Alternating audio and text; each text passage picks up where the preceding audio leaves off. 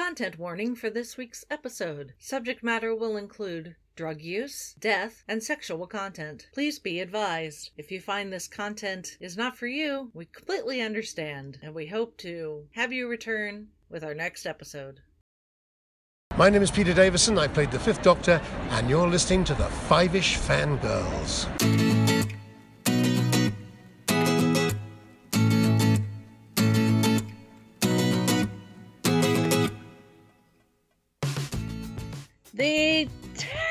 Squeak continue all the way to episode 444 of the Fiveish Fangirls podcast. You say it's your birthday. Well, it's not my birthday. It, it's not my birthday, but as we're recording this, actually, my birthday is two months from today. So, yay! not that I'm counting. Uh, Welcome everyone to this week's episode of the Fiveish Fangirls podcast. So glad you joined us. Let's start off like a virtual table and see who's joined us this week. This is Brittany in This is Holly from Wisconsin. And this is Rachel in, in Annapolis, Indiana. Hello everyone. Hello. And I had to remember alphabetical order real quick because I don't want to jump the gun like I did that one time. well, it doesn't it, doesn't help that uh, that uh, Chrissy had to bow out at the last minute, but you know, it is what it is. Yes. Children get sick when they get sick, Uh-huh. and uh, they don't care if you had other things to do. so, If, if, if they want mama, that trumps. Yep. yeah, I just hope Chrissy does not catch Lottie's cold yes. and that ends yes. up sick Uh, over the holidays because that would suck. Yes. Sending that's good vibes both to both to mama and Lottie. Yeah. Like do all the cuddling you need to do to to to make Lottie feel better, but at the same time, bathe in hand sanitizer, Chrissy. Mm. Echinacea tea, immune booster when Yes. when she's down. Scrub, scrub, scrub, scrub, scrub. So yeah, it Mhm. would be the three of us. So Yes. but we shall carry on uh, our wayward Yes. sons. Um, rock band, rock band. yeah, I know. I- So I got the reference. Got the but reference. it worked. All right, first up the news. Not a whole lot of news, but just a little bit. Which is Yeah. first bit that makes me very excited because uh straight straight from the horse's mouth, uh they have confirmed we are getting season three of Good Omens. Yay! I could hear the screaming all the way when I saw the post. I'm just like, oh yay, oh Yeah. yay, oh yay. And the fandom collectively squealed and set let out a big sigh of relief Mm-hmm. that we are going to get resolution of some sort Uh-huh. Well, and they were also doing in some live screaming with- action. yes, they were also doing some squeeing with the um posts from was it Georgia, the Yeah. group, uh, Sheen Tennant family. Appar- apparently they're pre- they're they're they're gonna get a head start and um you know just yeah the fans and the fan fiction are gonna have a field day with the Christmas photos we've got we've gotten the last few days. yeah, and, and my thing in the chat when you po- when you responded, "What in the heck is on his head?" and then me responding with the uh, River Song gif and my guess Huh? The, the what in the name of the insanity? Oh yes, Michael's hat. yes, Yeah, and the uh, the, my the inner river song box. came out immediately. Like, what in Yes. the name of insanity do you have on your head? and me without a And he blaster. looks so proud of himself Yes. too. He Uh-huh. does. And, and, and David was just like, okay, I'm going with it, but why? Yeah. It's like it's one thing to all have the matching ju- Christmas jumpers. Yeah. But really, Michael, the hat, that really, was gilding the lily. a little bit. Well, I think I think he thir- I think he thoroughly wants to be both embarrassing dad and embarrassing like weird uncle Yes, to all the Tennant children. embarrassing- yes, an embarrassing co-star. Yeah. I'm pretty sure David's used to it, so I kind of want thing is we're they're probably all used to it. That's the thing. Yes. so- Yeah, Martin's leaning over. Hey, can you talk to RTD about me possibly having a cameo in one of those spin-offs? Mhm. We'll see. Yeah. So He's fun times at voice. the lots of fun times at the what did what did what did Georgia call it? The Sheen Sheen Ludd Yes. It was a- Sheen Ludd Tennant Lund household. Ye- So yeah, it was a mouthful. I'm like, okay, whatever Yeah. works. it's a it's a okay. That Michael, I think this is your sign. You need to make an honest woman out of Anna. Mm-hmm. and she could therefore it could just be the Sheen Tennant, you know, brood. so Yes. I mean, if Anna wants to keep her last name that she has now for professional reasons, that's fine. But it does kind of make it allow a mouthful that she's the one with the different last name compared to everybody else. Just saying. You've had two children with her. Make her an honest woman. Yes. So yes, we are getting season two of uh of Good Omens. So that's rather exciting. So, for better or for worse. Right now it's exciting. And then I remember that Neil Gaiman has told us that we will get a satisfying resolution, but not necessarily a happy one. So Yeah, that that, It's like, that scares me. Why'd you have to go ahead and do that? Yeah. If like you do know that like 99.99999% of the fandom only wants one way this is going to end, right? Right. And if we don't get it, We we, are going to riot. Mhm. How is that saying go? Right? Riot at dawn? Yep. yep. Yep. Grab your grab your cups of tea. We write it on. So Yes. But until then, we'll just sit back and wait and reread the book and rewatch the first two seasons and consume all the other Good Omens paraphernalia out there, Mhm, including the buttload of fan fiction, so, mhm. which I'm sure Neil will steal from at least a little bit. All right. Speaking of TV, among other things, I've somehow missed this. Uh, thank you, Shalane, for pointing it out. But we had award season is starting again because we have the Golden Globe nominations that apparently were announced last Monday, and we somehow missed that. it's like they didn't make a big deal out of it or something. I don't know.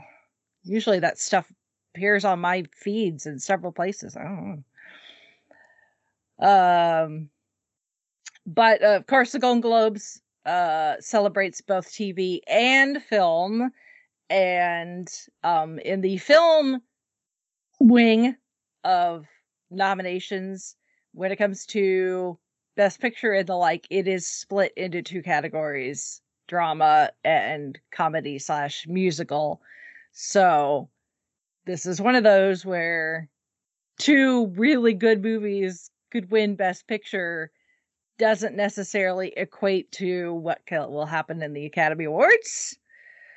That being said barbie did get 10 nominations making it the second most nominated in the history of the golden globes tying it with cabaret.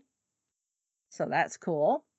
Uh, and then obviously Barbie is going to be in the musical slash comedy category, and then Oppenheimer, which you know was the other big one of the summer, got eight, nominations. So, um, and then of course TV, a lot of the stuff that I don't watch, that I think most of us don't watch, like Succession and Bear, The Last of Us, Ted Lasso, you know, it's like I recognize the names, I just don't watch them. So, but uh, and then they've also made a few changes. There are uh, each category now has six nominees instead of five, and there are two new awards: uh, box office achievement, aka ticket sales, and stand-up comedy performance.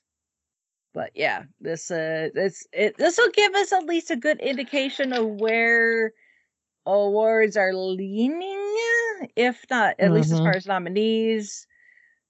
Again, may not necessarily help when making those Oscar predictions early next year, um, because the Globes last year gave the the two Best Picture awards to The Fabelmans and The Banshees of Inisherin. So, and of course, Everything Yeah. Everywhere All at Once won the Oscar for Best Picture. So, Yes. So yeah. Uh, let's see anything. Of course, I'm expecting Barbie to win Best Picture, Musical or Comedy. hmm Uh, of course, Greta Gerwig gets directing nomination for Barbie. Yay! Uh, uh, do do do do. Uh, course, uh, you know, in the drama category, you've got Oppenheimer, you've got Killers of Killers of the Flower Moon. Anything Scorsese attaches himself to is automatically Mhm. get a lot Yep. of nominations. So, uh, do, do, do, do. surprisingly enough, uh, oh no, they put him in supporting actor. Interesting. I was going to say Ryan Gosling didn't get nominated for Barbie. No, he's in the supporting actor category. Interesting. Hmm. Uh, let's see. Television series again, drama. They separate drama, musical comedy. Uh, The Crown, yay, uh, for drama. Uh, Only Murders in the Building for musical or comedy. So yay.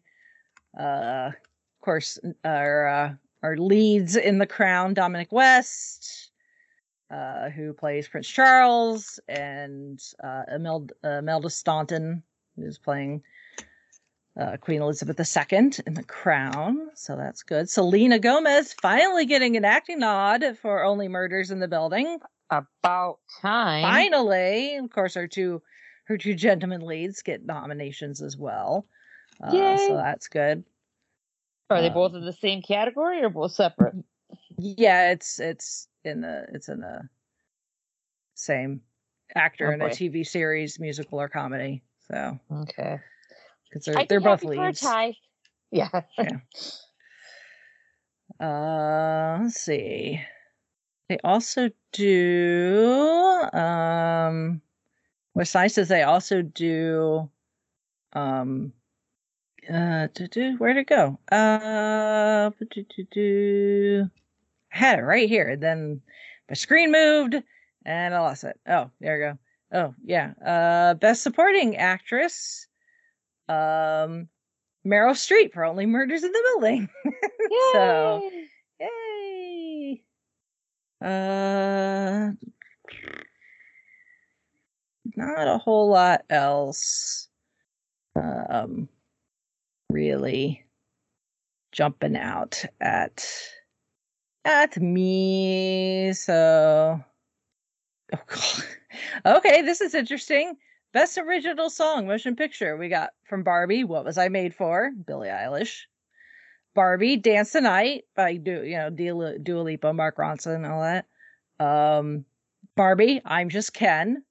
Uh, Super Mario Brothers movie, Peaches. Oh boy. Jack Black. Oh boy. Peaches got nominated for Best Original Song. I love it. I love it. I'm shaking my head in disbelief, but I love it. yep. Because you sure as heck know it's not going to be nominated for an Oscar. Yeah. I'd be really surprised if it did. Yeah. I'm, I'm thinking no. I mean, I would, I would, uh, I would definitely make sure. I mean, I'm going to watch anyway, but I definitely want to make sure to tune in for that performance during the Academy Awards. Same here. I mean, Jack Right. Black, he did just make a guest appearance at a Jonas Brother con- concert singing Peaches. So, um, why not? yeah. Okay, that's funny. All right, that's that's that's pretty awesome. So, uh, speaking of awards and movies and all that fun stuff, we do have a new this month's Patreon request for Gold Standard now available in the Patreon feed. Uh, we had quite a lovely time discussing the Muppet Christmas Carol. Yay. Light the lamp, not the rat. Light the lamp, not Light the, the rat. lamp, not the rat. Yep. That never gets so old. So good. so so good. So, yeah, so quite the conversation because we were all just like, "Oh, this is so good." Mhm. So, And how often did you have to stop yourself from quoting? I haven't I haven't quite listened A yet. but lot. I will find out. a lot. Uh, Not surprised. yeah. Yeah, it was it was very tough to just not quote the entire. So there's that. Uh right. Feedback. Uh like I said, we got some feedback from Shalane. Didn't the Golden Globe nominations get announced on December 11th, the same day you girls recorded this episode? yes, they did. Uh, I don't know how we missed it. Uh, did you girls notice how many nominations Barbie got? Yeah, we did now. So we're caught up. Thank you, Shalane, for the heads up. That- Yep. It happens sometimes, and Shalane's usually on it. so She keeps us honest. she does. Thank you, Shalane, for keeping us on our toes. Uh, as much time as I spent on the internet and in social media, that stuff usually does not get past me, especially big stuff like that. But for some reason, it did this time around. I don't know why the algorithm was all like, "Ah, you don't need to see that." I'm like, I hosted Oscars movie podcast. Yes, I need to know about awards. Thank you very much. So, anyway, or maybe the uh, maybe it knew that we were squealing too much about last week. That oh, we'll wait. maybe I don't know. we, we, we will hide this. Yeah, maybe they're like, oh, they're talking about Doctor Who. Never mind. It's all good. You can wait Don't mind us. We're just gonna sit here in a corner. We'll, we'll patiently wait and listen to the jukebox. yeah.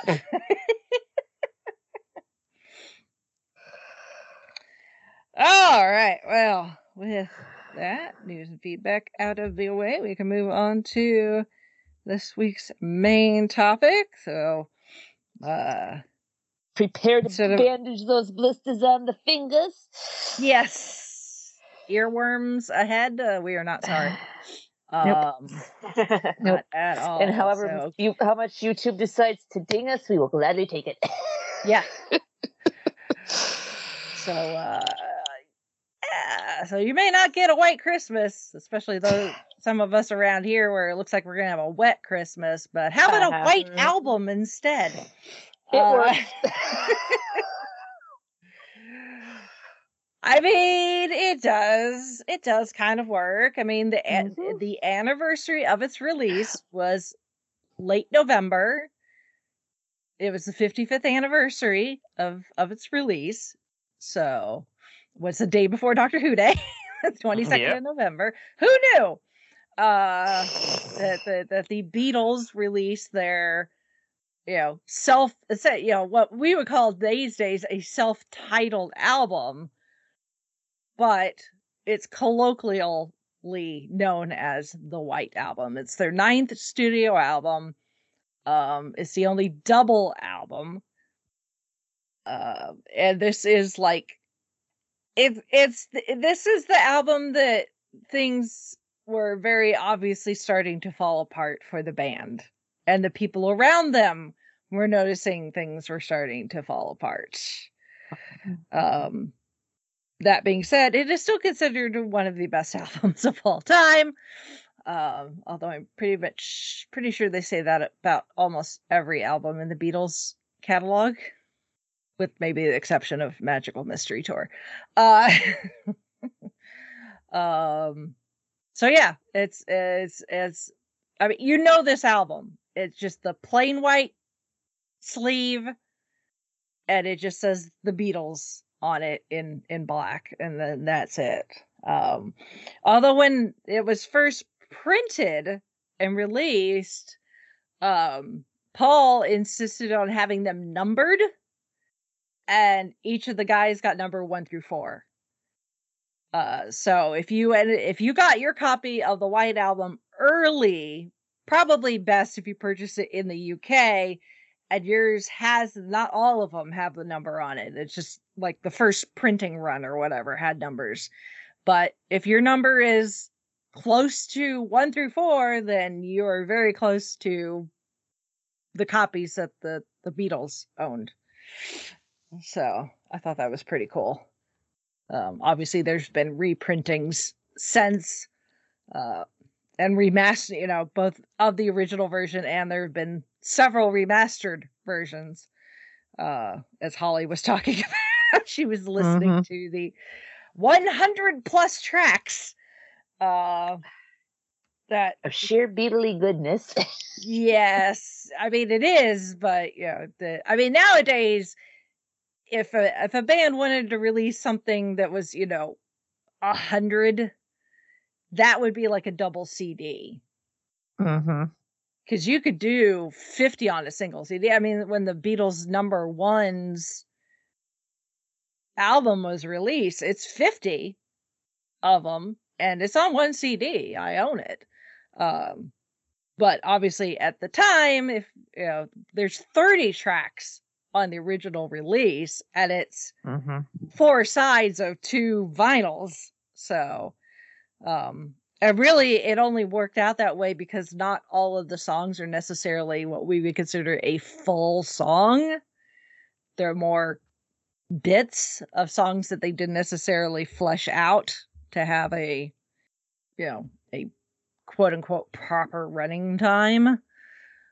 Um so um and part of the reason why there's so much material is that a big ass chunk of it was written when they were in India on their transcendental meditation retreat with the Maharishi in uh, spring of 1968.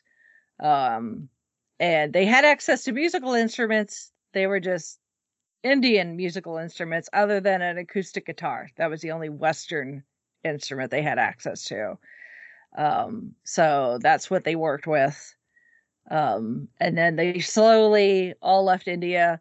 Ringo left first after 10 days because he couldn't handle the food. Uh,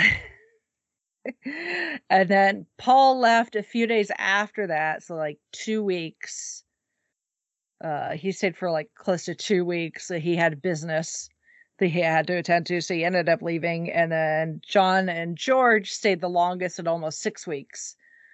Um, uh, obviously George was the most into it.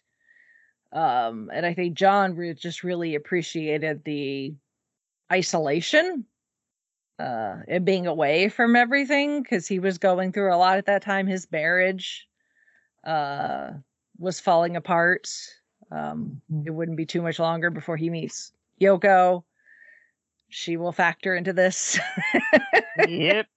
Oh yes. so uh so yeah yeah uh, i think both john and george appreciated the time away probably for slightly different reasons but still uh, To avoid some of the drama. avoid some of the drama exactly exactly. So um so yeah they ended up writing 19 songs while they were in india uh between the between the guys. Obviously paul and john being the the most prolific um but george did end up with th- four tracks on this album which was the most um that he'd ever gotten on a on a single Beatles album, and then Ringo actually gets his first writing credit um, on this one. So um, that's uh that was pretty cool. So by uh, May of '68, they returned to London. they're at EMI Studios. Um, they would be in the studios until about mid October. Recording was uh, up and down. Uh, it was a roller Mhm. coaster. Yeah, the the stuff that we saw in Get Back in the in the yeah the the documentary, um, that was a continuation of what had already been occurring during this. Part of it was they were still struggling from um Epstein's death um, Mhm. because he'd always he'd always done a really good job of reining the guys in. If anything Yep. else, he was a good Beatle wrangler. Mhm. Um, I mean, with George Martin following a close second.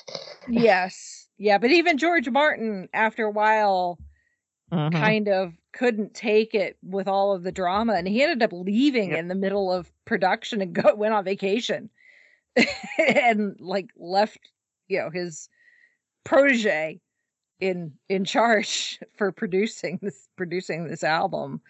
Uh um and you know like i said john was going through uh you know emotional turmoil. You know his marriage was broken up. He you know he's now ha- was with yoko. Um he was he is his and yoko's relationship yeah i'm not a psychologist or you know any sort of that but i mean we've talked about john. We know his abandonment issues um that probably never really got properly addressed and treated among other things.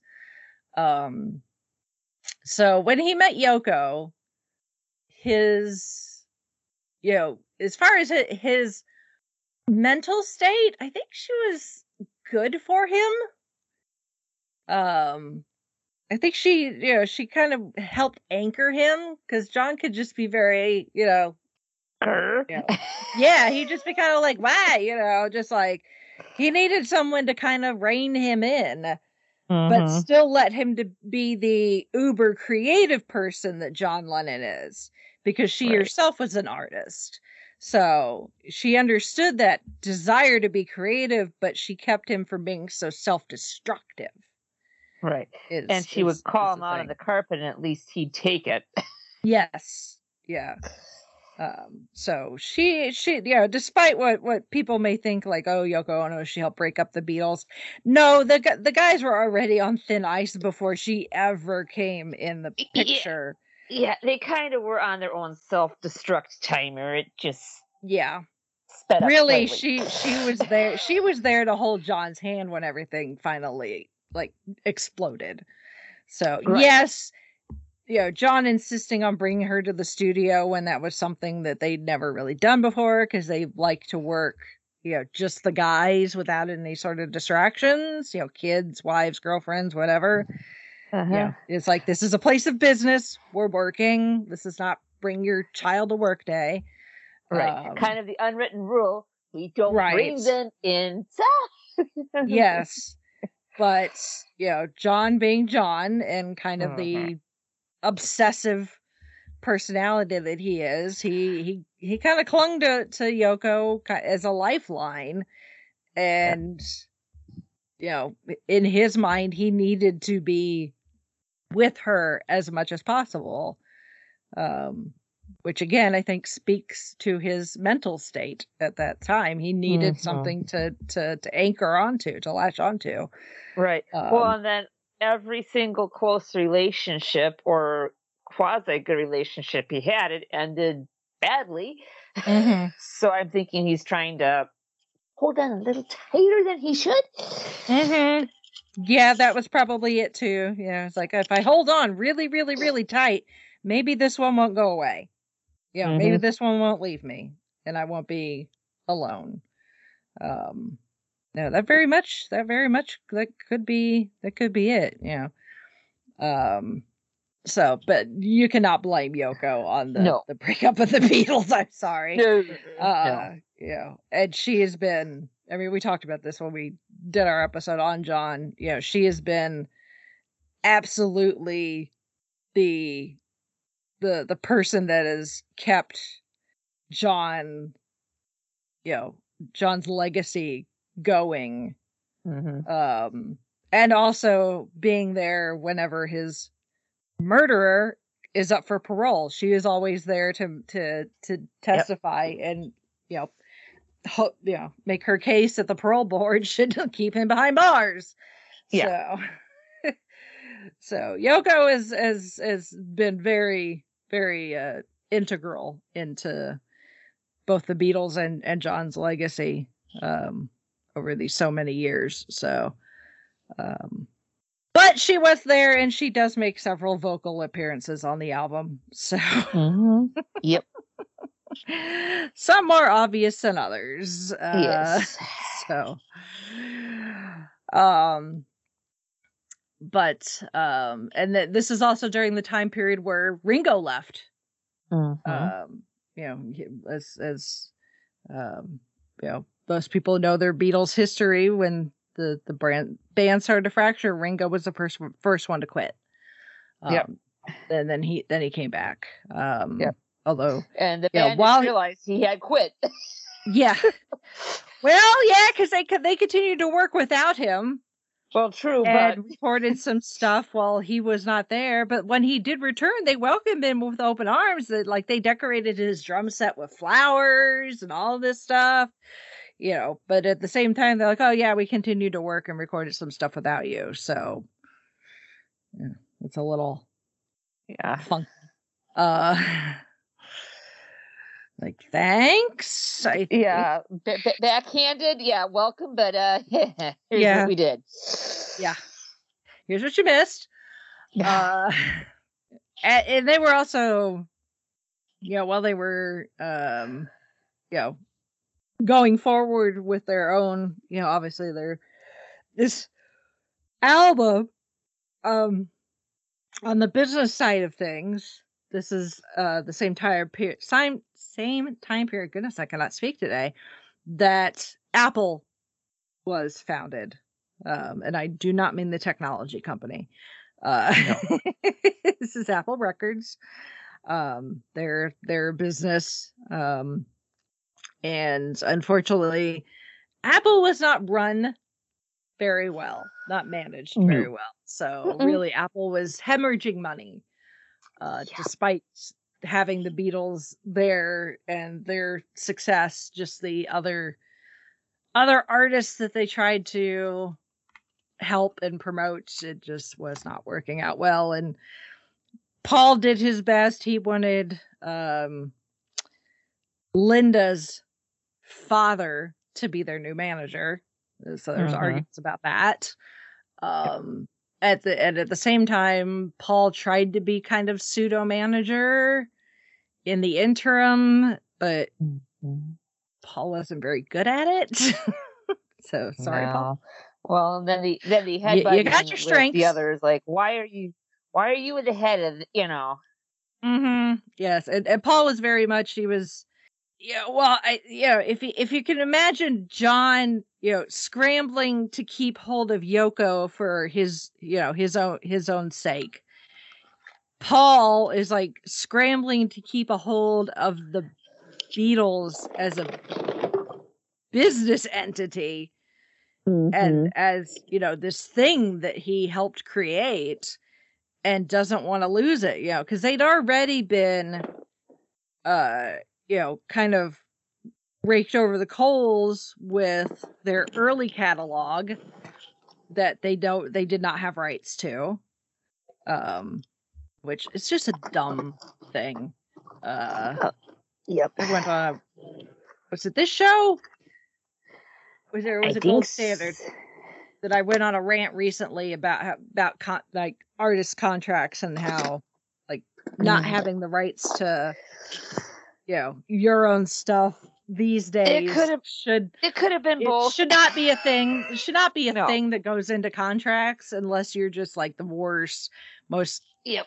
underhanded like business person ever um Yeah.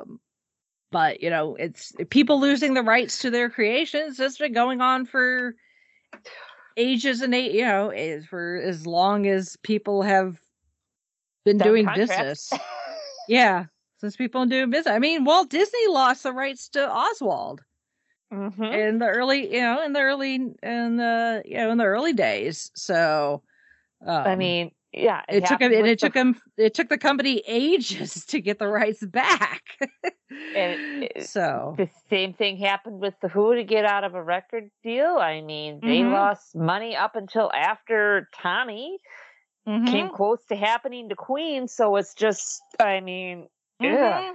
Well, and the fact that it's even repeating hap- itself. it, I mean, it's still happening in this modern age. The fact that Taylor Swift Yes, had to re-record. didn't stuff. have the rights to her stuff. I mean, this is a this is a new millennium, folks. This should not be happening. So this is why the No. Beatles formed Apple was to try to anything that they created from here on out, they would have the rights to. Um, And you wonder why in most theory- of the artists are self-producing these days and age. yes, exactly. This day and age. yeah exactly yeah they they they did they did what they could um and i mean as far as the album is concerned i mean the we'll, we'll go over the individual tracks but n- there were no singles ever issued hey jude and revolution came from the same recording ses- sessions and were released as singles, but they are neither of those appear on the album, on this particular album. Um, so, um, which I love. Hey Jude. Yeah. so, somebody on there was somebody on TikTok that was talking about songs that have the you know the the audience sing along na na na type sections Mm-hmm. and they were like, "What's your favorite?" And I'm like, "Hey, Jude," like being in a sold out audience of Paul McCartney slash Wing slash Beatles fans, Uh-huh. singing along with Paul the na na na bits to "Hey Jude" Mhm. is a experience that you cannot describe. It is an experience like none other that you will ever Yes. experience in your Uh-huh. life. I can So- remember that happening to me eighth grade at Milwaukee County Stadium, nosebleed seats, watching them and doing that. Yeah, I I Mhm. get you. It's just like, Mhm. uh, Yeah, the minute the words "Hey Jude" come out of Paul's mouth, I'm in tears. yep. So it is, it is all, it is like, yeah, it is something else. I'm getting goosebumps just thinking about it. Yep. Um, that being said, the album itself has been certified 24 times platinum. Ouch. So, uh, yeah, I think it's done okay. Yep. Um, as far as sales are Mhm. concerned. Yeah, So- we're, we're heading into press Latinum territory to pardon the uh, Star Trek Deep Space Nine pun. yeah yeah because platinum is a million Yep. so 24 times platinum means 24 million Yeah. copies have been sold Uh-huh. Yeah. so yeah that's that that's a lot Uh-huh. so uh, that in- that includes my copy Mhm. so Mine too. or how many variations of said copy I own. yeah Like, there's a physical one that I have on CD. I have it on playlist on Spotify. Yeah, yeah, and, and then and then don't forget. Oh yeah, the remastered. So yeah, I had to buy another copy of that because it's remastered. Yeah, uh huh. yes, I gotta add that to my my vinyl collection. So, Uh, so yeah, it's done okay, I think. mhm. Um, despite all the background drama. Um, and if it, know, well, we'll get into it when we talk about the the individual tracks, but you know, um, you know, even just the even them just trying to decide which tracks would go on the album and you know in what order and that sort of thing the guys were uh, especially john and paul were just like at each other's throats. It's just like this is this is why people outside of the you know that were watching from the outside you know either at the studio or whatever were like yeah this is not going to end well kind of like Daffy Duck, Elmer Fudd, or Daffy, or you know, the duck season, rabbit season. Mm-hmm. On the album, off the album, Yeah. on the album, off the album. Yep. Now, thing is, George Martin didn't necessarily want to do a double album, and wanted him to do a single album with the strongest stuff. They said no. Um, years later, George said, "Eh, we probably could have cut some of them or made them B sides." um, but he also supported the idea of the double album Mhm. uh because they, had a, stuff, a lot of stuff in backlog um ringo you know obviously eventually agreed but he thought he thought that it should have been two separate records which he jokingly called the white album and the whiter album uh and then paul is on the record saying that it was fine the way it was it was great it sold Mhm. And I think George George Martin pretty much at the time was just toss paper up in there. Fine, whatever. Make the two of you guys happy. We'll do it. yeah just work, please. Yeah. depending on who you ask some people think that that translated into the into the music john said that you could the break up the beatles could be heard on that album other people disagree um you know it, it's definitely you know up to this point it's definitely different for a Mhm. number of reasons. One, it's a lot of material, you know, 30 tracks. Um each track is very unique. Unlike before where sometimes they would mix genres together in a song.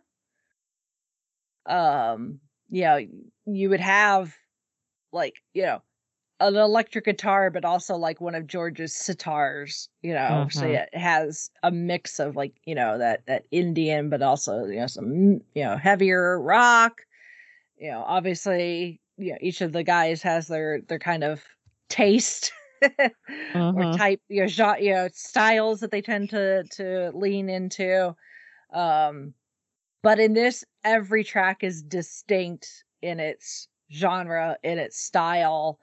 They don't have the longer cuts of silence in between the tracks. A lot of them feed one right into the other, Mhm. um, which makes for a very cohesive listening experience. Yes. It's a little weird if you put it on shuffle. Oh yeah. uh, if you have that option, because it would not necessarily feed into the song that you intended that, that they intended. But you know, it's it's all good. It's a that's a 1st world problem. Yep. Um, You get some interesting mashups that way.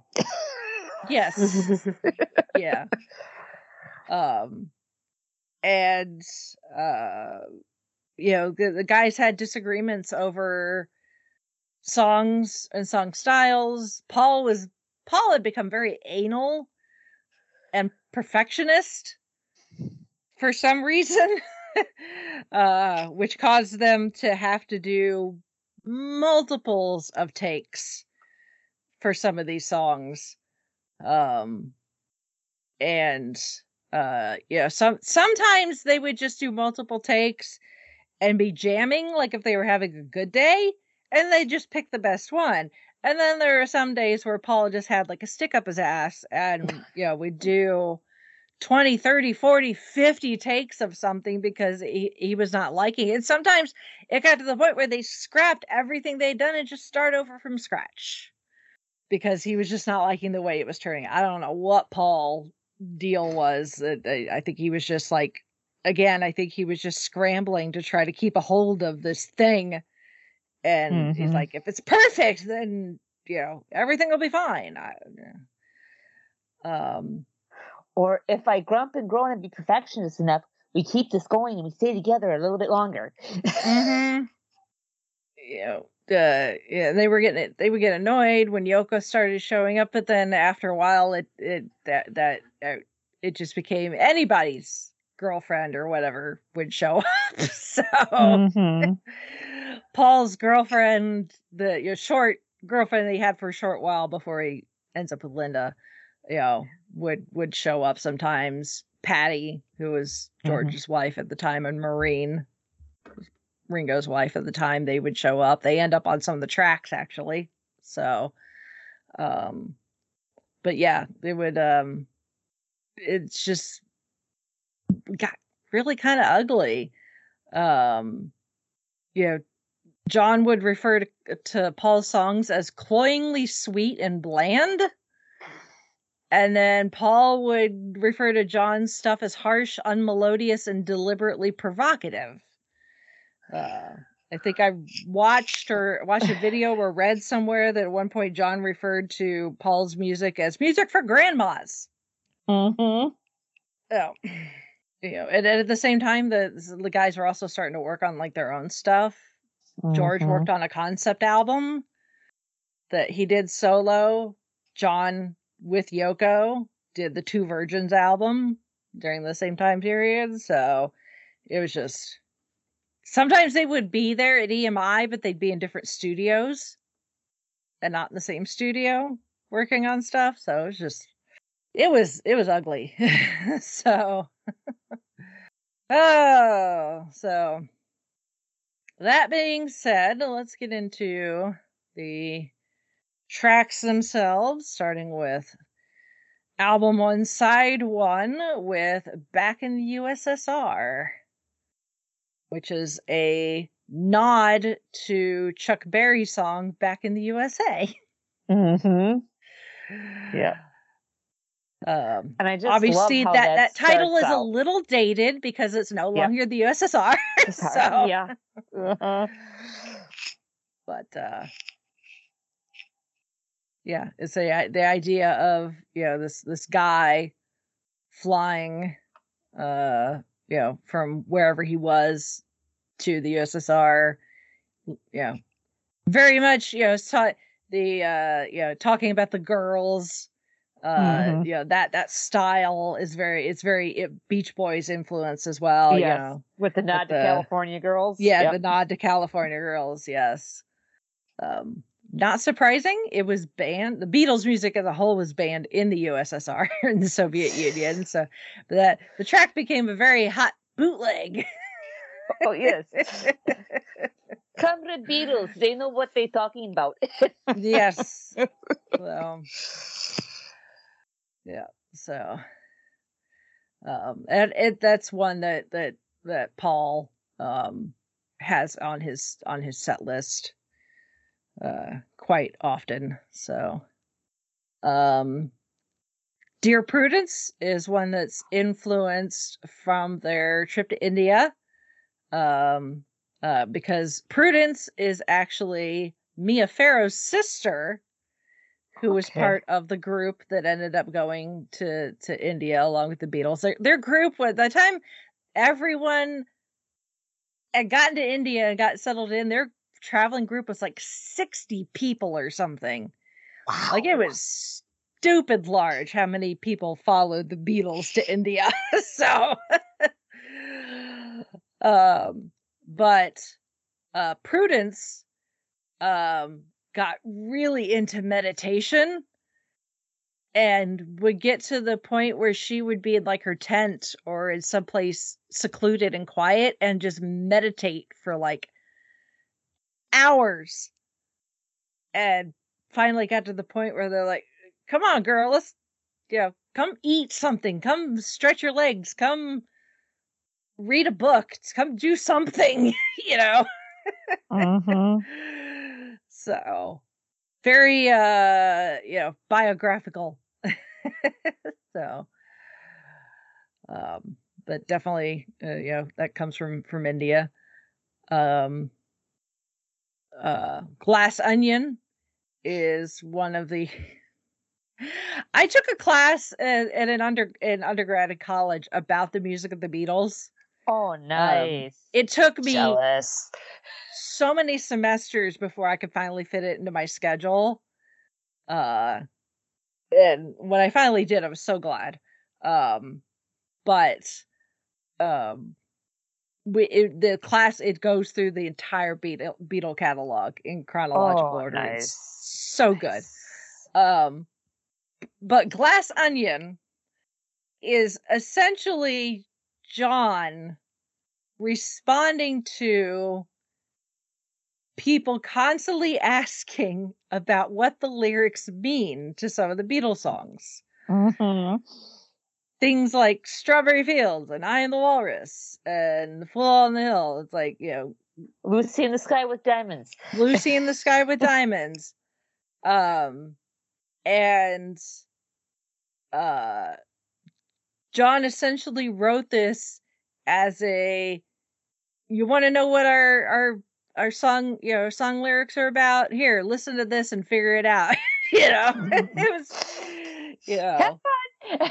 Yeah it was it was re- it was really just like uh you know like i'm just gonna make the most weird crazy you know lyrics and just to mess with people's heads Mhm. essentially so and a tongue in cheek answering some questions. Well, yeah, the fool, yeah, he's still living up there. Yeah. He's fine. Yeah. He's happy. yeah i mean this also it also um uh you know the line the walrus is paul yep. and Yep. you know i am the walrus and the way that that that uh that that song ends fed Mhm. into the paul is dead Yep. myth uh And, and Lady Madonna's still trying to make ends meet.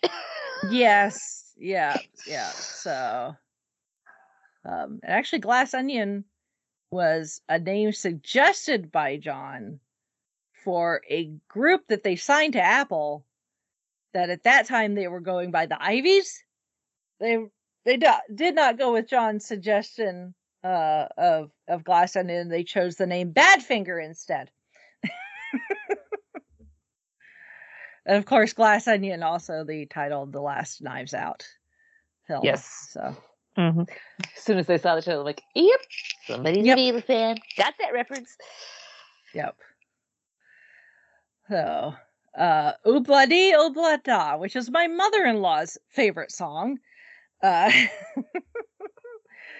anytime we see Paul, we always try to to capture some of it and send it to her because she loves that Oh, song. nice. Yes. Um, so, uh, but this is one that Paul just like about drove him, himself and everybody else crazy.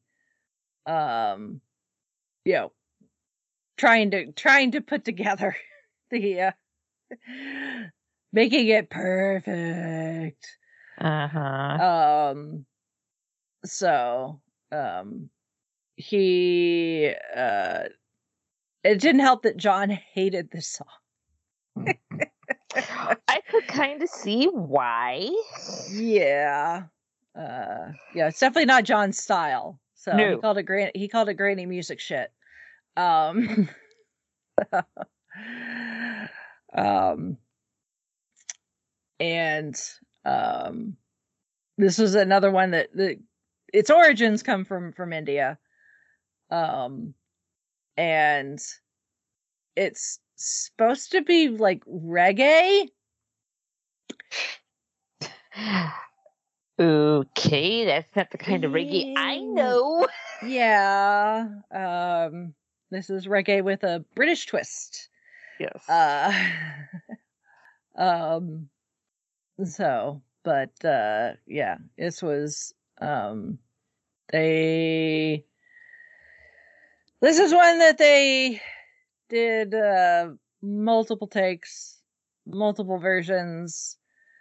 Um and uh did again and again and again and again. Uh, Paul ends up playing the drums because this is one of the ones they recorded while Ringo was out. um, and uh, yeah, this for some reason Paul got a bee in his bonnet about this one, and it got it got to the point where one of the the uh techs quit. Uh, because it just it got it got so frustrating. and sometimes this is why we cannot have nice things. Exactly, exactly. Um, that being said, again, this is one that that Paul has um Paul does on on a some on a fairly regular basis. Um, uh, obviously, there is a a bit of a um a, a flub with the some of the lyrics, uh, but the guys liked it and thought it was so funny that they left it. Uh, so, uh, but yeah, it's I mean it, it's definitely it's a definitely a very Paul McCartney song. Um, Yeah. Yeah, but uh, I, it's fun. Yeah, uh, Wild Honey Pie, which is just one of Mhm. those short little. It's not even a minute long. It's fifty two seconds. Um, where it's just you know them experimenting uh with stuff. So you know, Paul got a guitar and was just playing with the different multi, you know, the multi tracks and stuff, and um, yeah, not anything, not anything really like, oh my goodness, it's just one of those fun little blurbs. Um, then we get Yoko's debut, singing debut. Uh, I hit stuff. The continuing story of Bungalow Bill, which was written by John, but is credited as Lennon McCartney. Um, and um, I guess it's based slightly on a real story um, from when they were in India. There was a young American named Richard Cooke III who was visiting his mother, um, who was there at the monastery for the Maharishi. And um, they were staying there at the same time the Beatles were there. And um, that they thought that, uh, according to Nancy, who was Rick's mother, um, the genesis of the song occurred when she, Rick, and several others, including guides, set out upon elephants to hunt for a tiger. Um, and the pack of elephants was attacked by a tiger, which was shot by Rick. Um, but apparently the the uh he Rick was not necessarily like that pleased with himself, and then gave up hunting altogether. so um so somewhat of a of a true story so but um you know it's it's a very kind of yeah kind of something maybe like you'd hear if you're sitting around a campfire at camp. Mhm. you know and then you know someone would sing the verse and then everybody would join in and sing sing the chorus. Um and then um you know because the the story involves you know is about Bungle Bill but also his mom they needed someone to play Bungalow Bill's mom and that got to be Yoko so Mhm. uh, which is why we get to hear Yoko sing a bit. So, although Maureen actually sings in the, the group group bit, you know, when they sing the the chorus, so it's kind of a weird track. Mhm. Yeah. but John likes to tell stories. so. Yes, he does.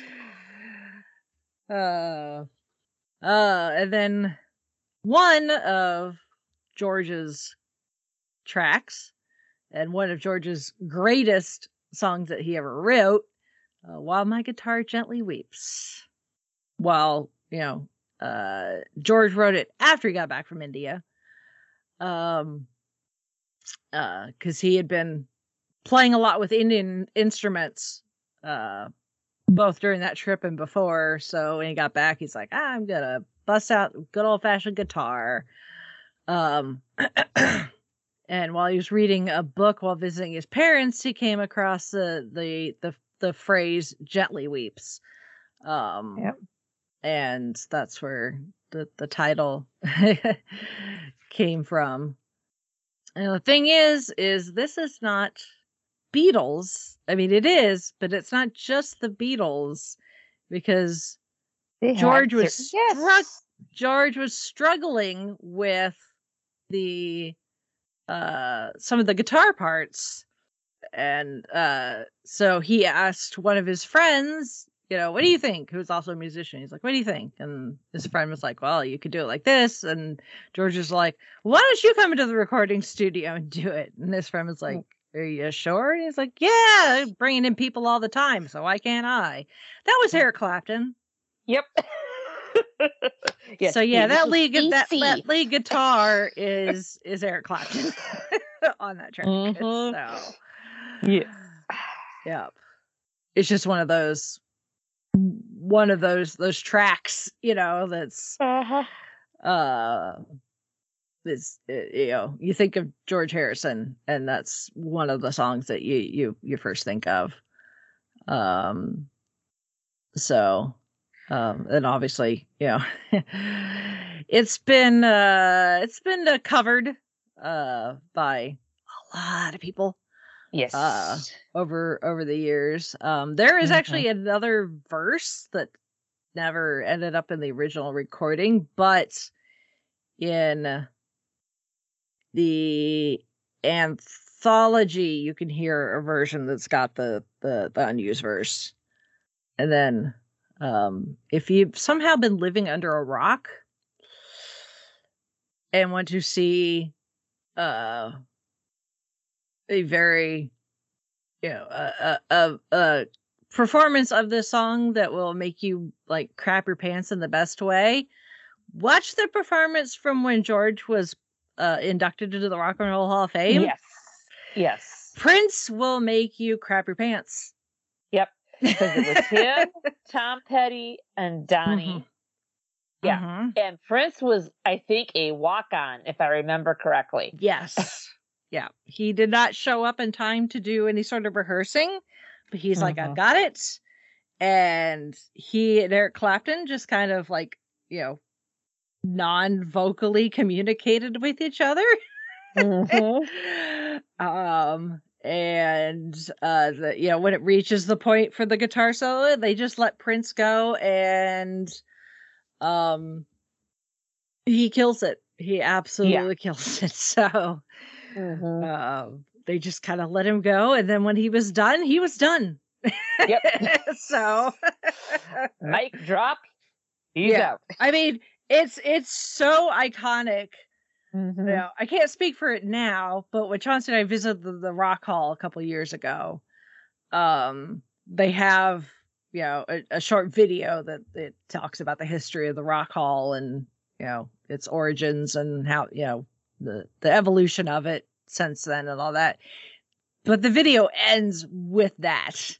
Like, Oh, there's no other way to end a video about the Rock and Roll Hall of Fame except with this clip of Yep. Prince just absolutely killing it on my guitar. gently weeps. So.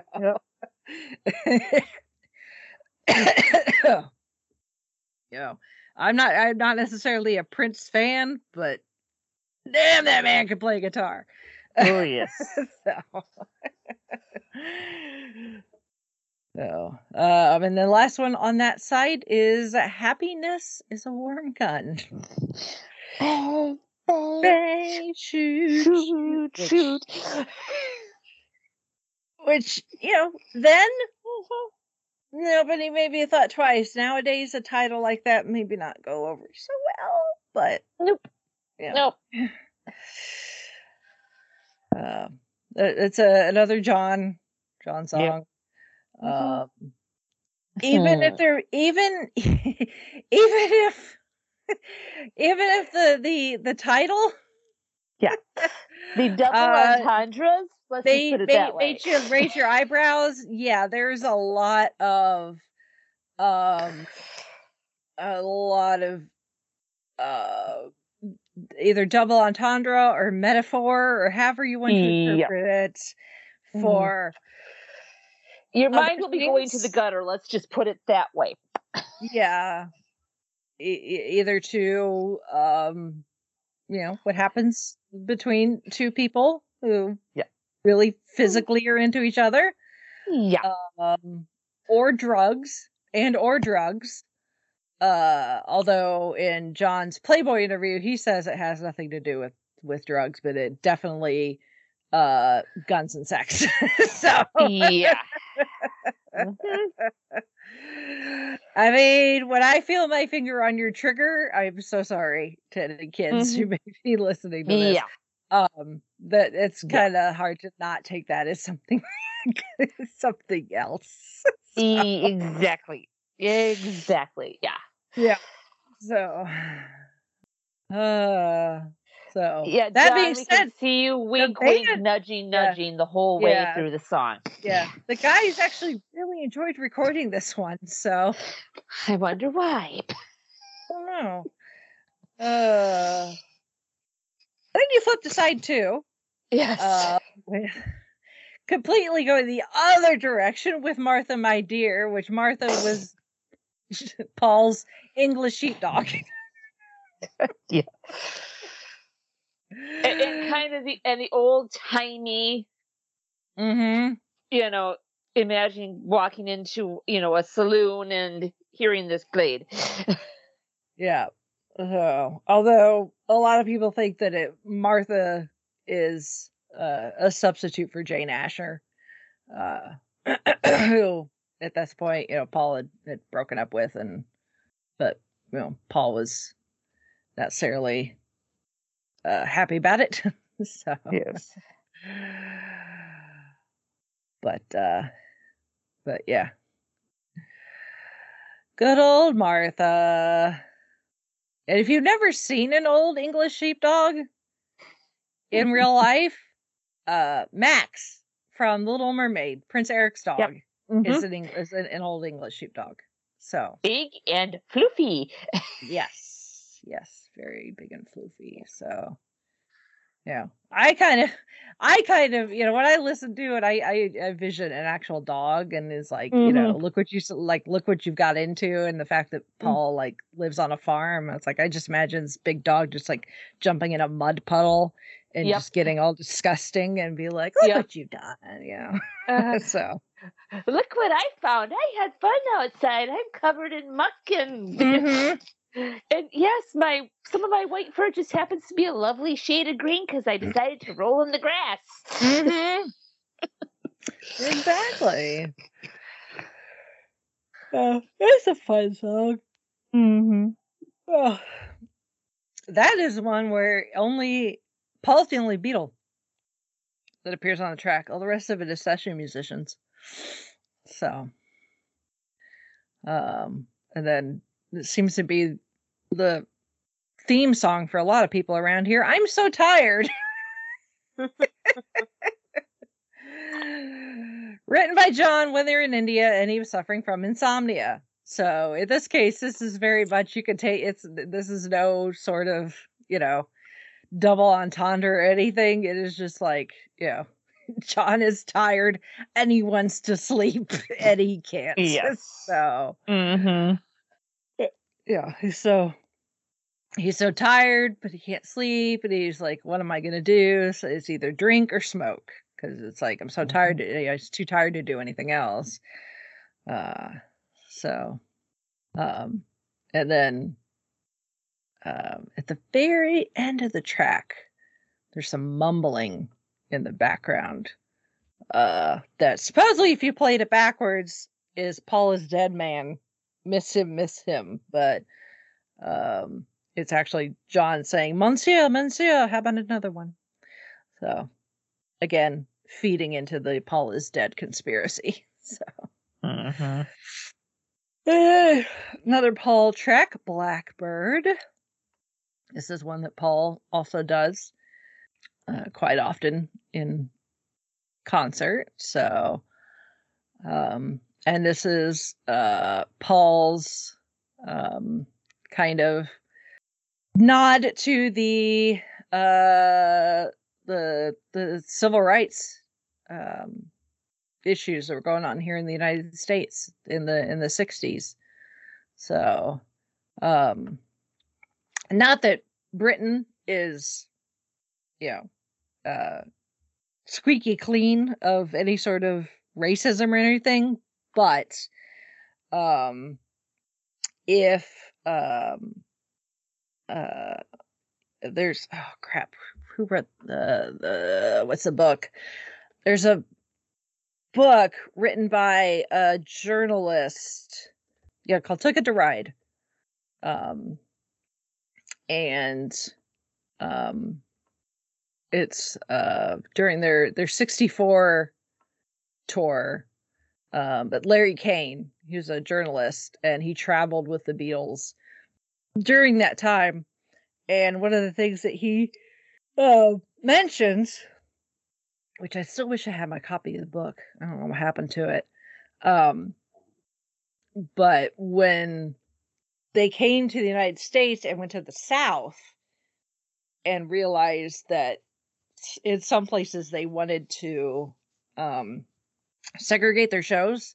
And want that. They were surprised at the way that that people of color were treated here in the united states in the in the 60s because that was not common in the uk in england.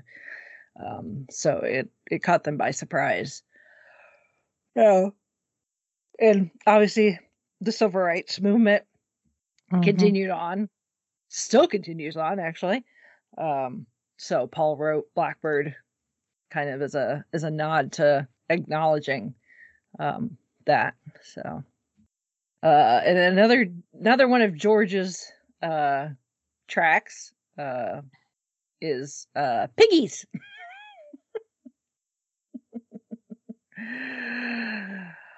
Which is a social commentary uh about greed and consumerism.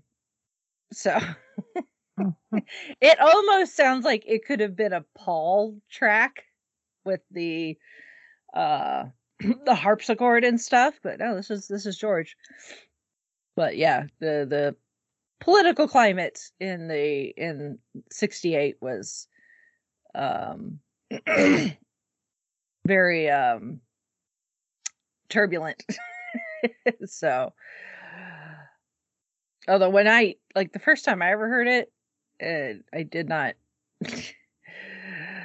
when i heard piggies i heard i thought of cops because sometimes that's what cops will be referred to as Yes. is, is Uh-huh. pigs Yep. um yeah i mean both my parents are cops so i grew up around lingo and stuff like that so Yep.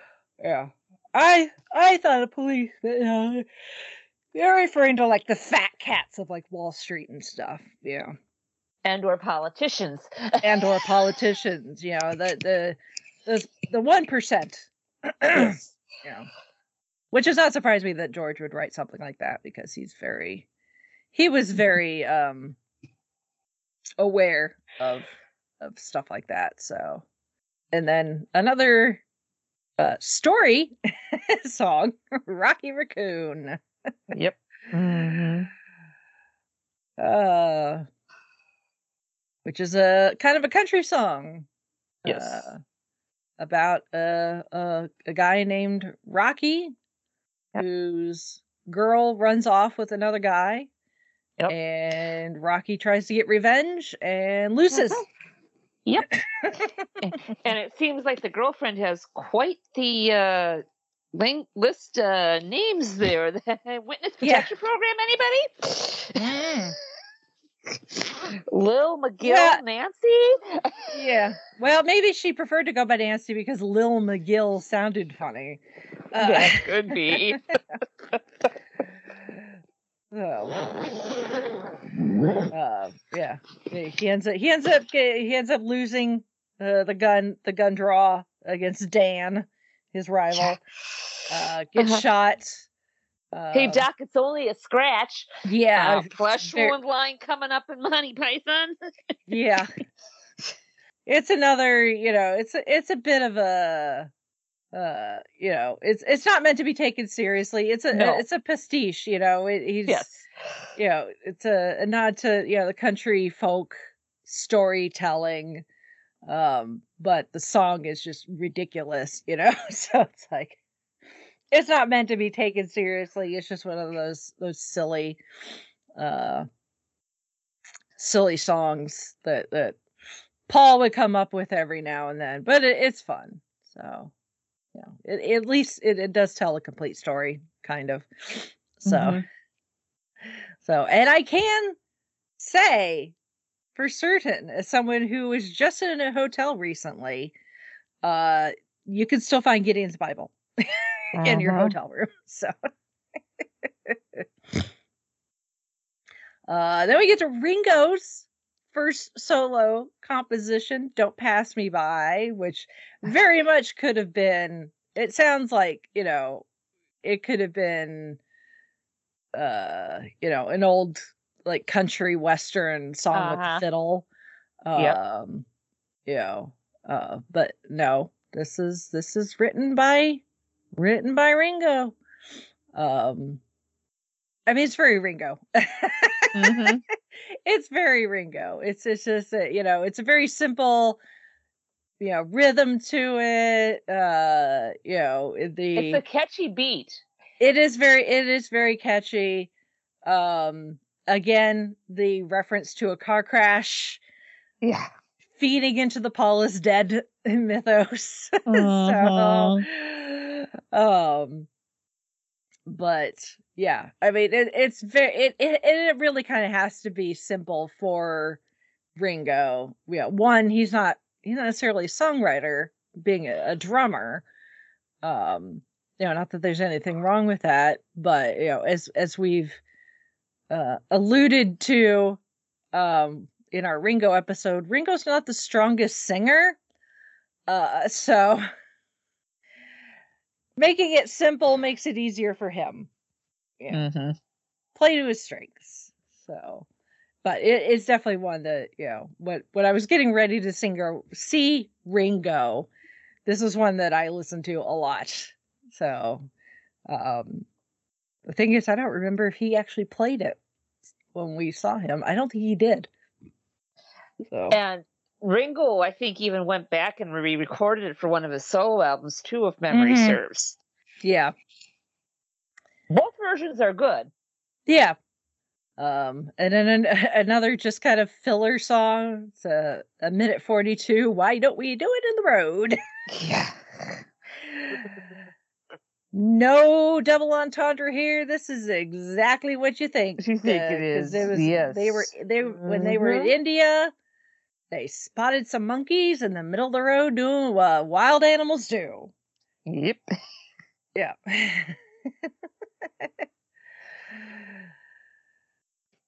uh, so it really is just, you know, George. Wham, know, bam, Paul, thank you, Paul- ma'am. I mean, that's kind of what the monkey did, actually. Uh, you know, and, and Paul's Paul, you know, thought was, well, you know, they just they just do it and don't think twice about it. Why, you know, why do human beings have to be so stuck up and, you know, feel like talking about that kind of thing is just like, oh, oh no, don't talk about that, clutch your pearls type thing. So, Mhm. yeah. Uh, then we have a nice little, uh, short little love song again, written by Paul. I will another short Mhm. one, minute forty six, but it's cute. It's a nice little love love song. So I Mhm. believe, I believe this is the the not the one non Disney song that Chauncey and I used at our wedding. Oh, cool. I. So I'd have to find And the program to be able to tell you. And the I Will seems like it could have easily fit in an ear a very earlier Beatles album, just with yeah, the way yeah. it Well, was done. Yeah. Well, it, it's like we we mostly use Disney's music because we got married at Disney, and that's what their musicians know how to play. Mhm. Um, but I did want, uh, you know, we wanted something that was like you know a a love song that isn't like a Disney love song Mhm. because those tend to be not our style. Um, but it needed to be able something that could be played by a violinist. So. Mhm. So I think that's why I picked it and asked if that was something they that they could do. So Oh, and then the last track on the first disc is Julia, which is John's ode to his mother, Mhm. uh, who had died uh, back in 1958. So it's very much John writing, you know, a a song to his mother. You know, it's fairly uh fairly straightforward, I think. So, um, and this is like a a Lennon solo, you know, quote unquote solo track. So no other Beatles play on this one. So. And then we move to side three or side one of the second disc. Uh, birthday used by a lot of people when it's someone's Yeah. birthday. exactly. If you don't want to use, if you don't care for the traditional happy birthday song, This is the one to go for. go. Yeah, got this one. So, uh, I mean, and it's a rocker. yeah, yeah. I mean, the lyrics again fairly straightforward. You know, like you're gonna Mhm. do if you're gonna sing to somebody for their birthday. Um, but um, uh, you know, it's uh, uh, you know, Paul when Paul showed up for Ringo's 70th birthday show back in in 2010 uh, they they performed it. Mhm. so um it's it paul does do this one occasionally uh in in concert. He did he did it last time i saw him last year. Um funnily enough it was like less than a month before his birthday. Uh so it was like he's like is it- he's like is anybody you know before he started playing he's like anybody in the audience having a birthday i'm like you are in like three weeks uh,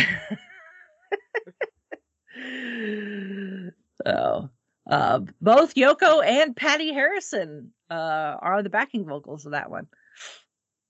cool.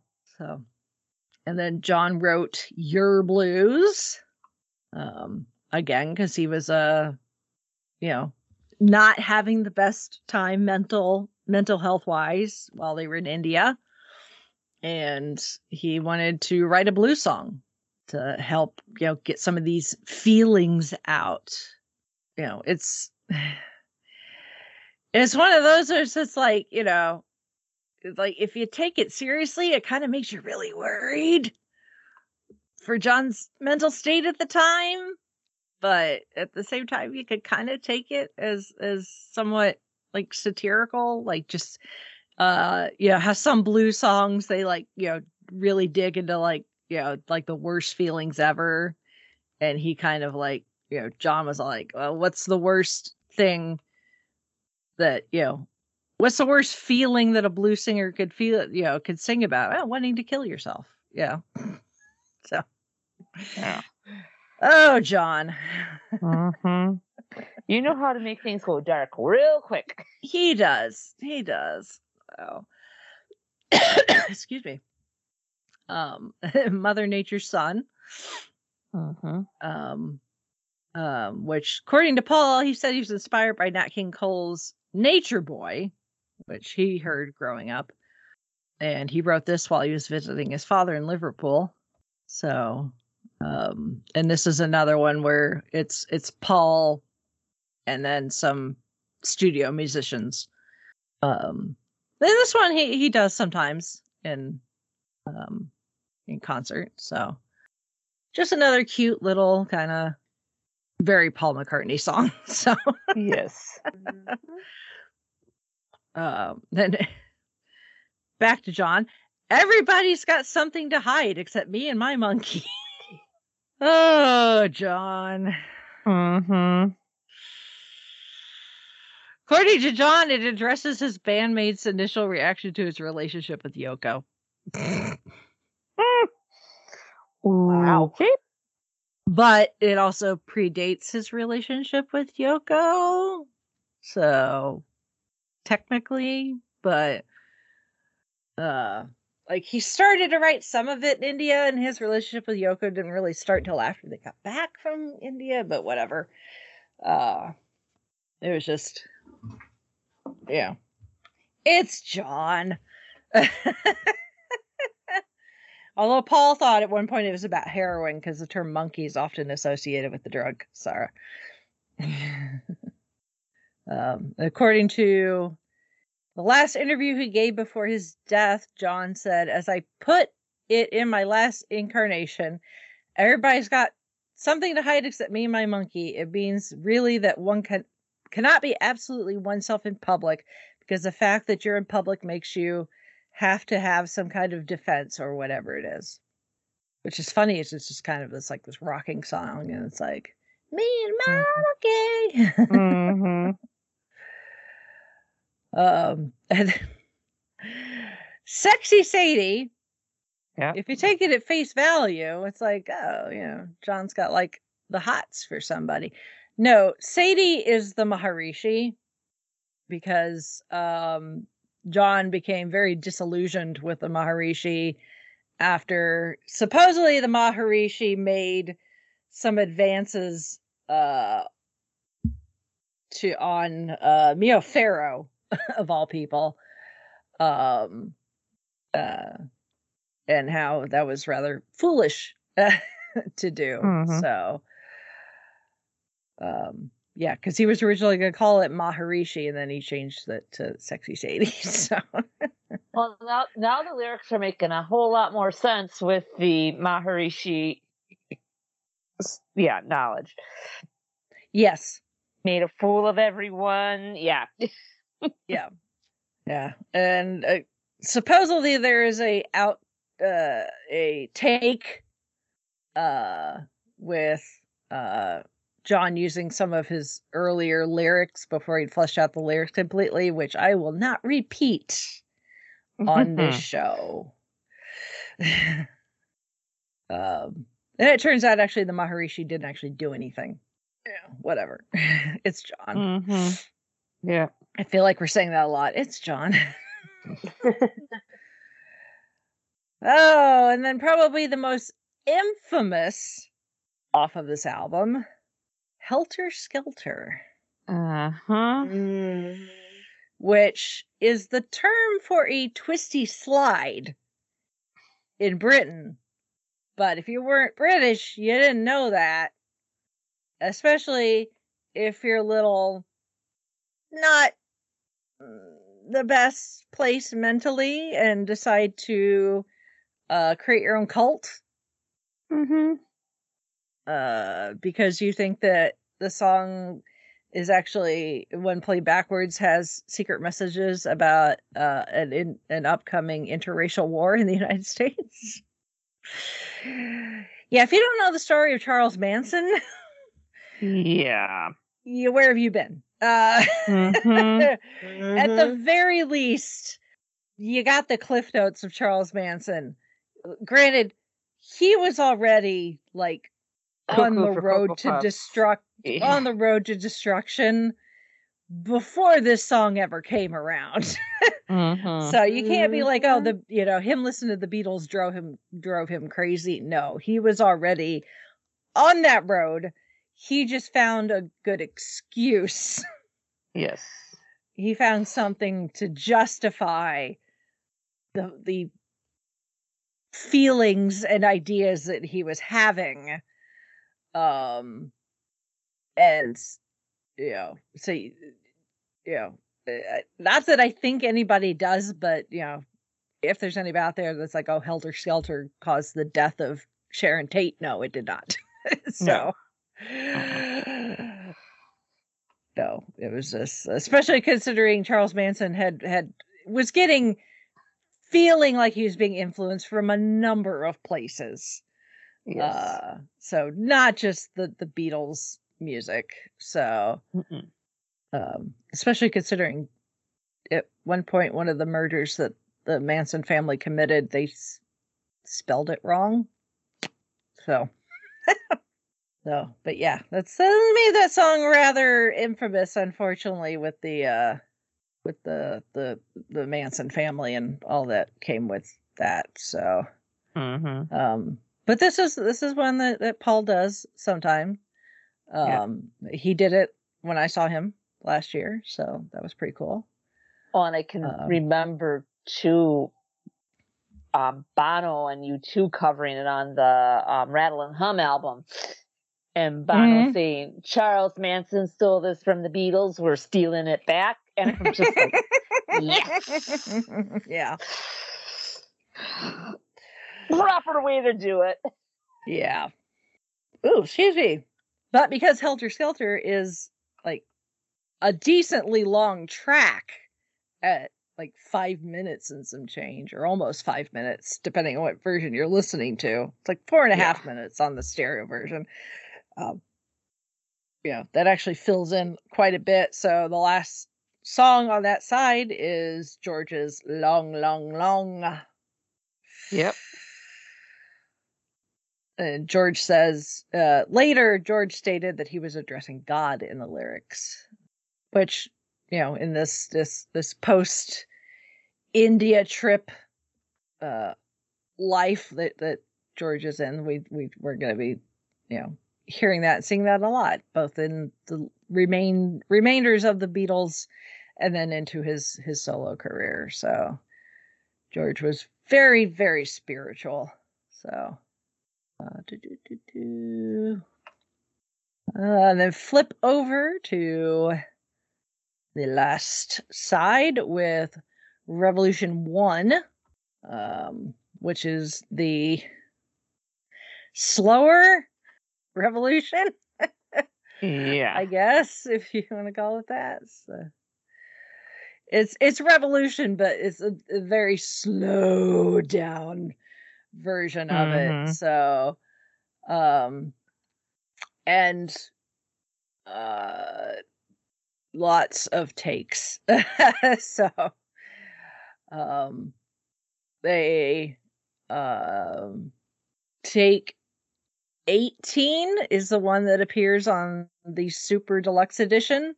That take is 10 minutes and 17 seconds. so Mhm. it's very blues. It's very laid Yes. back. A bootleg version of Take 20 uh got released in 2009. um it's uh 10 minutes and 46 seconds. Um so um but it's just very just like sup Mhm. revolution you know it's not it's not going to get anybody like riled up to like grab some signs and hit the streets and be, you know start protesting so um but yeah you know it's a it's a thing Mhm. um yeah. Um and then um uh not to be confused with wild honey pie uh we have honey pie uh which is like a 1920s like flapper style. Well quite the uh i mean you know has um saxophone and clarinets and you know you can very much imagine yourself dancing you know at like a speakeasy in the 20s Mhm. yeah. Uh, another one that John apparently hated. Called it Beyond Redemption. Ouch, John. Ouch. Yeah. Yeah. Uh, and then uh, George's last one, last uh, composition, Savoy Truffle, which um, is about a box of chocolates. This would be Forrest Gump's favorite song. Yeah. apparently partially influenced by a warning uh, that Eric Clapton had gotten when he recently had gone to the dentist about be careful about eating too much sweets. so So if you've ever gotten one of those box of chocolates from like a great aunt or something that and why it's not mandatory across the board that they don't have some sort of like cheat sheet either Mhm. inserted in the box or printed inside the lid so then you have to bite into them to find out what they are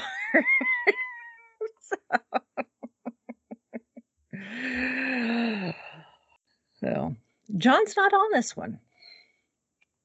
So they do have several uh extra musicians because there's there's horns and saxophones and, and stuff. So but it's just George, Paul, and Ringo on this one. So um and then Cry Baby Cry, which is a John track. Apparently, John got some of the words from an advertisement. Hmm. so, um, and actually, this song is part of or connect. It depends on how you want to do it. This is either one song and then there's an uncredited track or there's like a coda that's actually part of the song that Paul sings about Can You Take Me Back? Because it's not listed as a track on the track list. So, uh, depending on whether you consider that its own thing and it's just an uncredited track or it's actually part of the song. Again, the they were just throwing stuff at the wall and seeing what sticks at this point. So, Mhm. oh.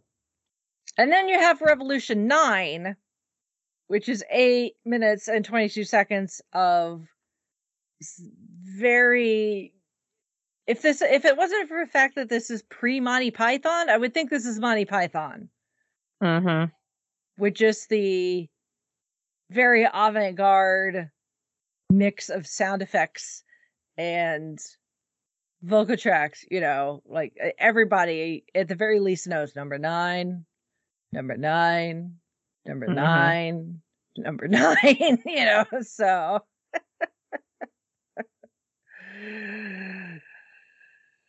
uh yeah apparently emi had a library of just like various sound effects and vocals and stuff that just like anybody could use and that's where a lot of this came from including the number nine. So um but yeah it's it's very it's that it's yoko. It's it's it Mhm. john took yoko and made her into a track. This is what it is. So Yep. it's a it's a they wikipedia refers to it as a sound collage which yeah that's a good way of putting it so john said he was trying to paint a picture of a revolution using sound okay All right. uh Uh, mission somewhat accomplished, I think. Yeah. Yep. So number nine. number nine. And the very last track, written by John as a lullaby for his son Julian. Uh, but it's actually sung it's slash spoken by Ringo. Uh, Mhm. which is a nice little lullaby. Uh not bad vocals by Ringo, Oh. all things considering. So you get a little bit of an ASMR effect there at the end when Ringo's whispering, Good night, good night, everybody. Mhm. And then that's it. So, I mean, it's an interesting mix of things, uh, tracks. Yeah. Uh, again, you know, these recording sessions did get us Hey Jude. Um, but that does not appear on this album. It was just released as a single. Um, and Revolution. so the song that would actually make you feel like you want to get up and grab a sign and go out and protest something. Yeah. Uh, so, um, and then there's a whole bunch of unreleased material.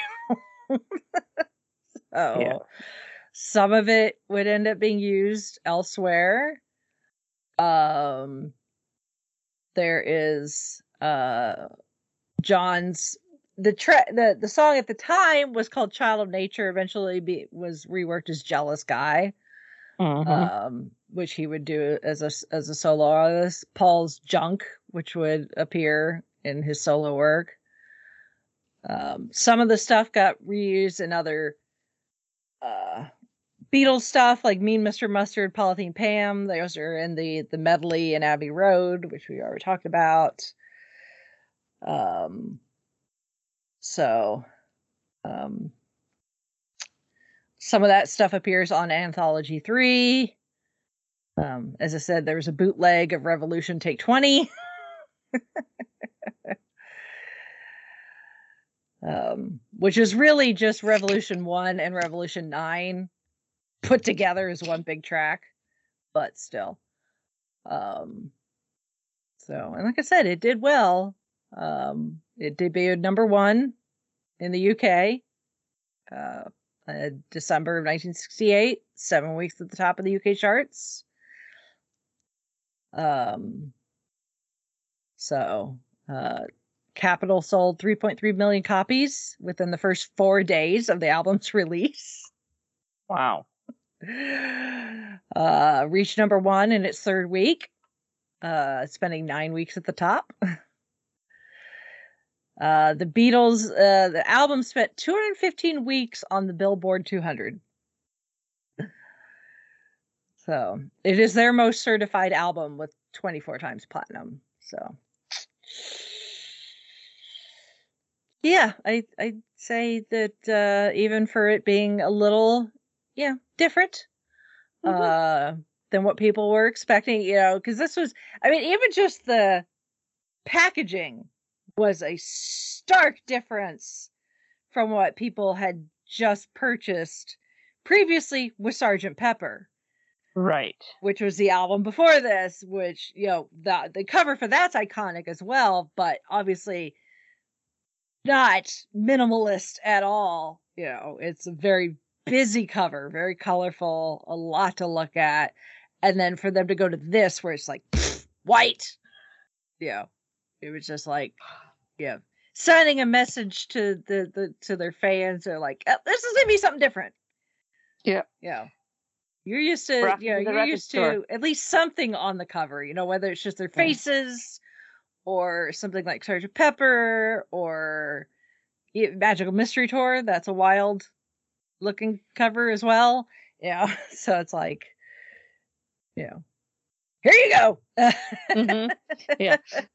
Walking to her. say, Hey, what's that white cover? Who is that? Mhm. Oh, okay. hmm I mean, in a way, it does it it does catch people's attention for being so plain, and then of course, you know, almost thirty, you know, twenty something years later, Metallica would do the same thing, just with the opposite color, with the Black Album. So. Mhm. So, um, and they did they did uh do a 50th anniversary edition five years ago, so you can pick that up, um, if you like. Um, it's a it's been remixed and remastered.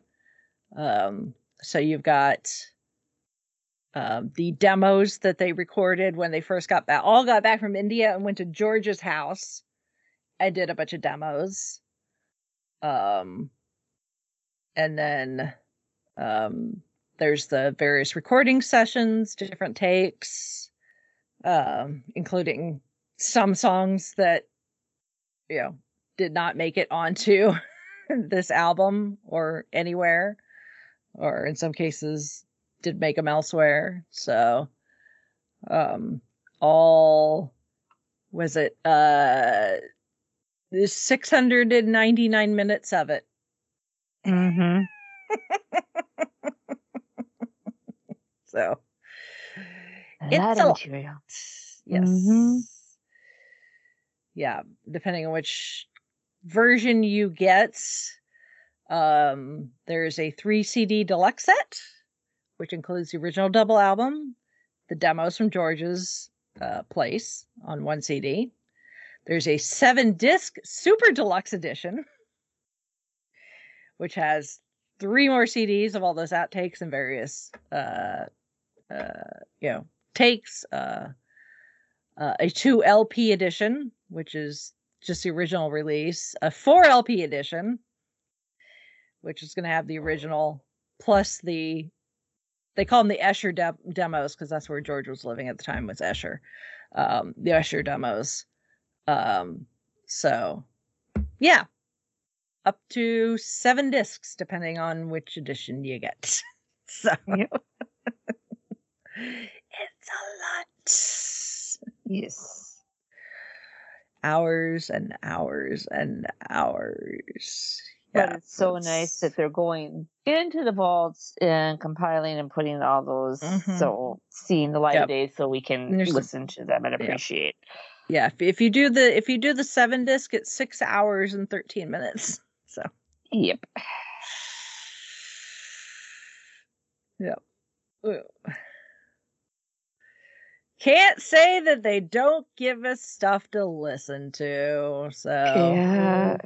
We more although the although the money's worth. vault yeah between between stuff like this and then the new single we got uh recently um as far as we know the vault has been completely emptied. So Right. so now we just have to wait for the solo stuff to come out from the vault slowly from Paul, slowly from George Yes, which- and which they are doing that they are doing that now. Uh, Yep. paul's stuff is slowly getting remastered anniversary releases. So uh because we just got or are getting band on the run hmm Uh, so yeah, Paul's been slowly remastering and re-releasing his catalog in chronological order. Uh, so, um, yeah, yeah, yeah. That's the thing with musicians is you know they're constantly thinking. You know, the brain is probably constantly thinking of stuff, and you, sometimes you just got to get it out, whether it's you know, if you're home, you got a piano, you got a guitar, whatever, great. You know, if you're in the studio and you just got an idea and you're just like, I'm just gonna mess with this, especially now because you can do stuff, you know, capture stuff digitally, so you're not having to be concerned about like, do I have enough tape for this? Right. Yeah. yeah. With digital, you can practically go on forever and not have to Mhm. worry about it. You know, do as many tracks as you want, you know, play around with effects and that sort of thing. You can Um, overdub to your heart's content and not have to Mm. worry about the magnetic stripping going bye bye. Mm-hmm. Exactly. Exactly. So So yeah, that's the uh the double stuff Oreo that is the the Beatles White Album.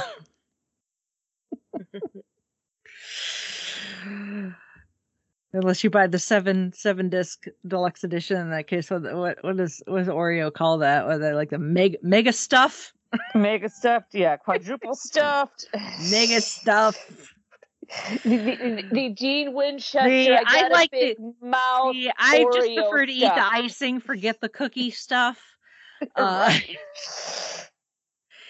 There's not a glass of milk big enough for this stuff. Yeah. Uh, oh, I've had dinner. I've had dessert. Why am I talking about cookies? I don't even necessarily I- like Oreos.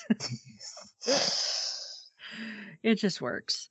You were Uh, going with the analogy with I guess the White Album and the Black Album from Metallica. I get it. It works. That's it true. works. That works. It works. works. Yeah. Uh, so any final thoughts?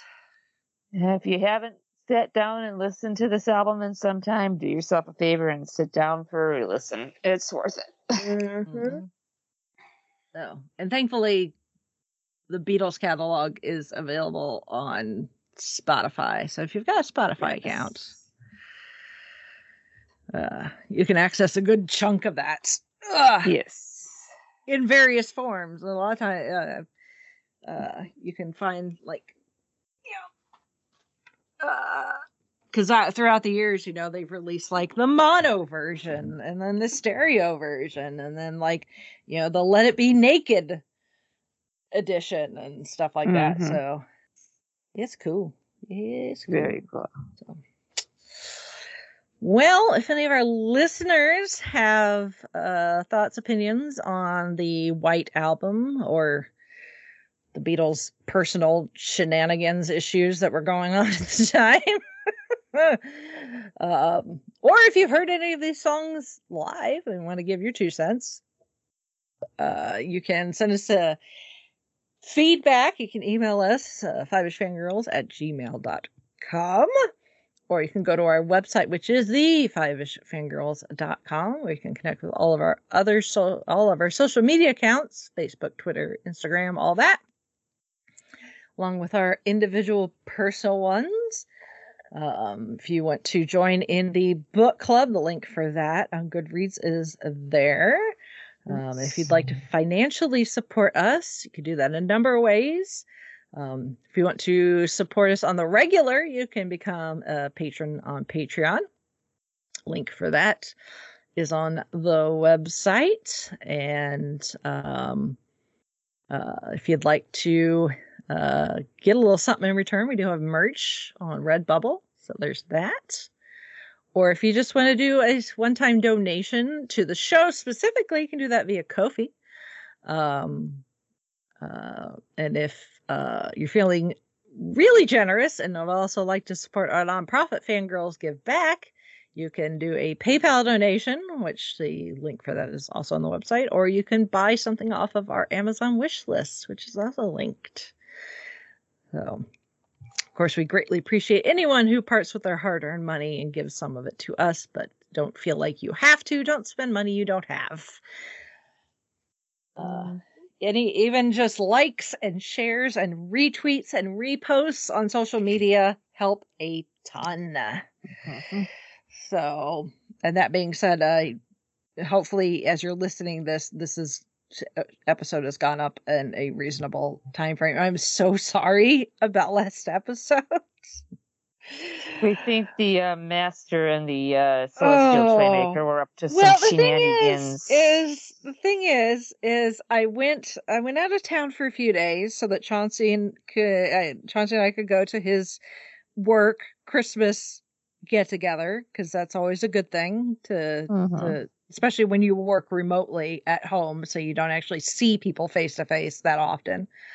Um so we had to fly down to atlanta and um our hotel we had wi-fi at the hotel. It was very slow wi-fi.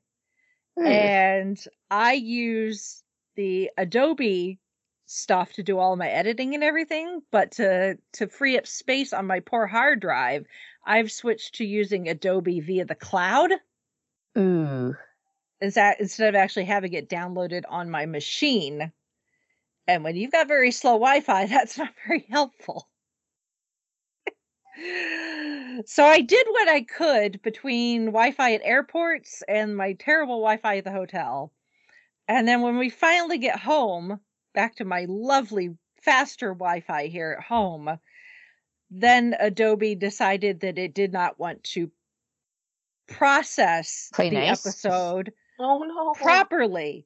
You know, I would sit I would sit there and I had had edited everything put together and I went to render it out. It would only render out a second. You gotta be kidding. Yes.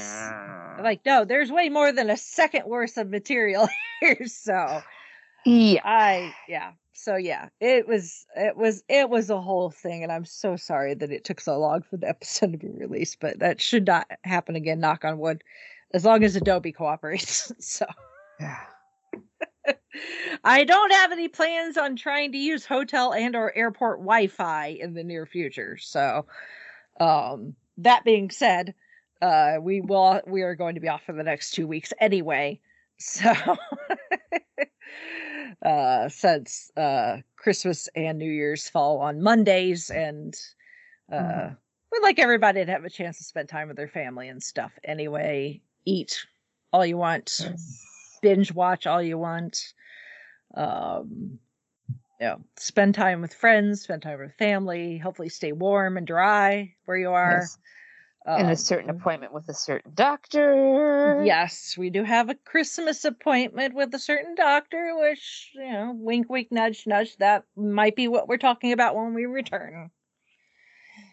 So, um, but until then, we hope everyone has a safe and happy rest of really the m- month and the year. Yes. 'Cause that's where we're at. That is where we're at. We're almost at the end of December already. Holy Yeah. cow. Yep. Like I said, my birthday is in two months. so So everyone take care, have fun. If you get really good nerdy stuff for Christmas, hey, post it and tag us. We'd love to see it. Yes. Um, I'm sure Mhm. we'll share uh, some of the stuff we got when we return in two weeks. So, but until then, I guess we shall sign off not only for this week, but this month and this year. That's really scary. this is Brittany Brothers saying goodnight. This is Holly from Wisconsin saying good evening. And this is Rachel in Indianapolis, Indiana. Good night, everyone. Good night. Sleep tight.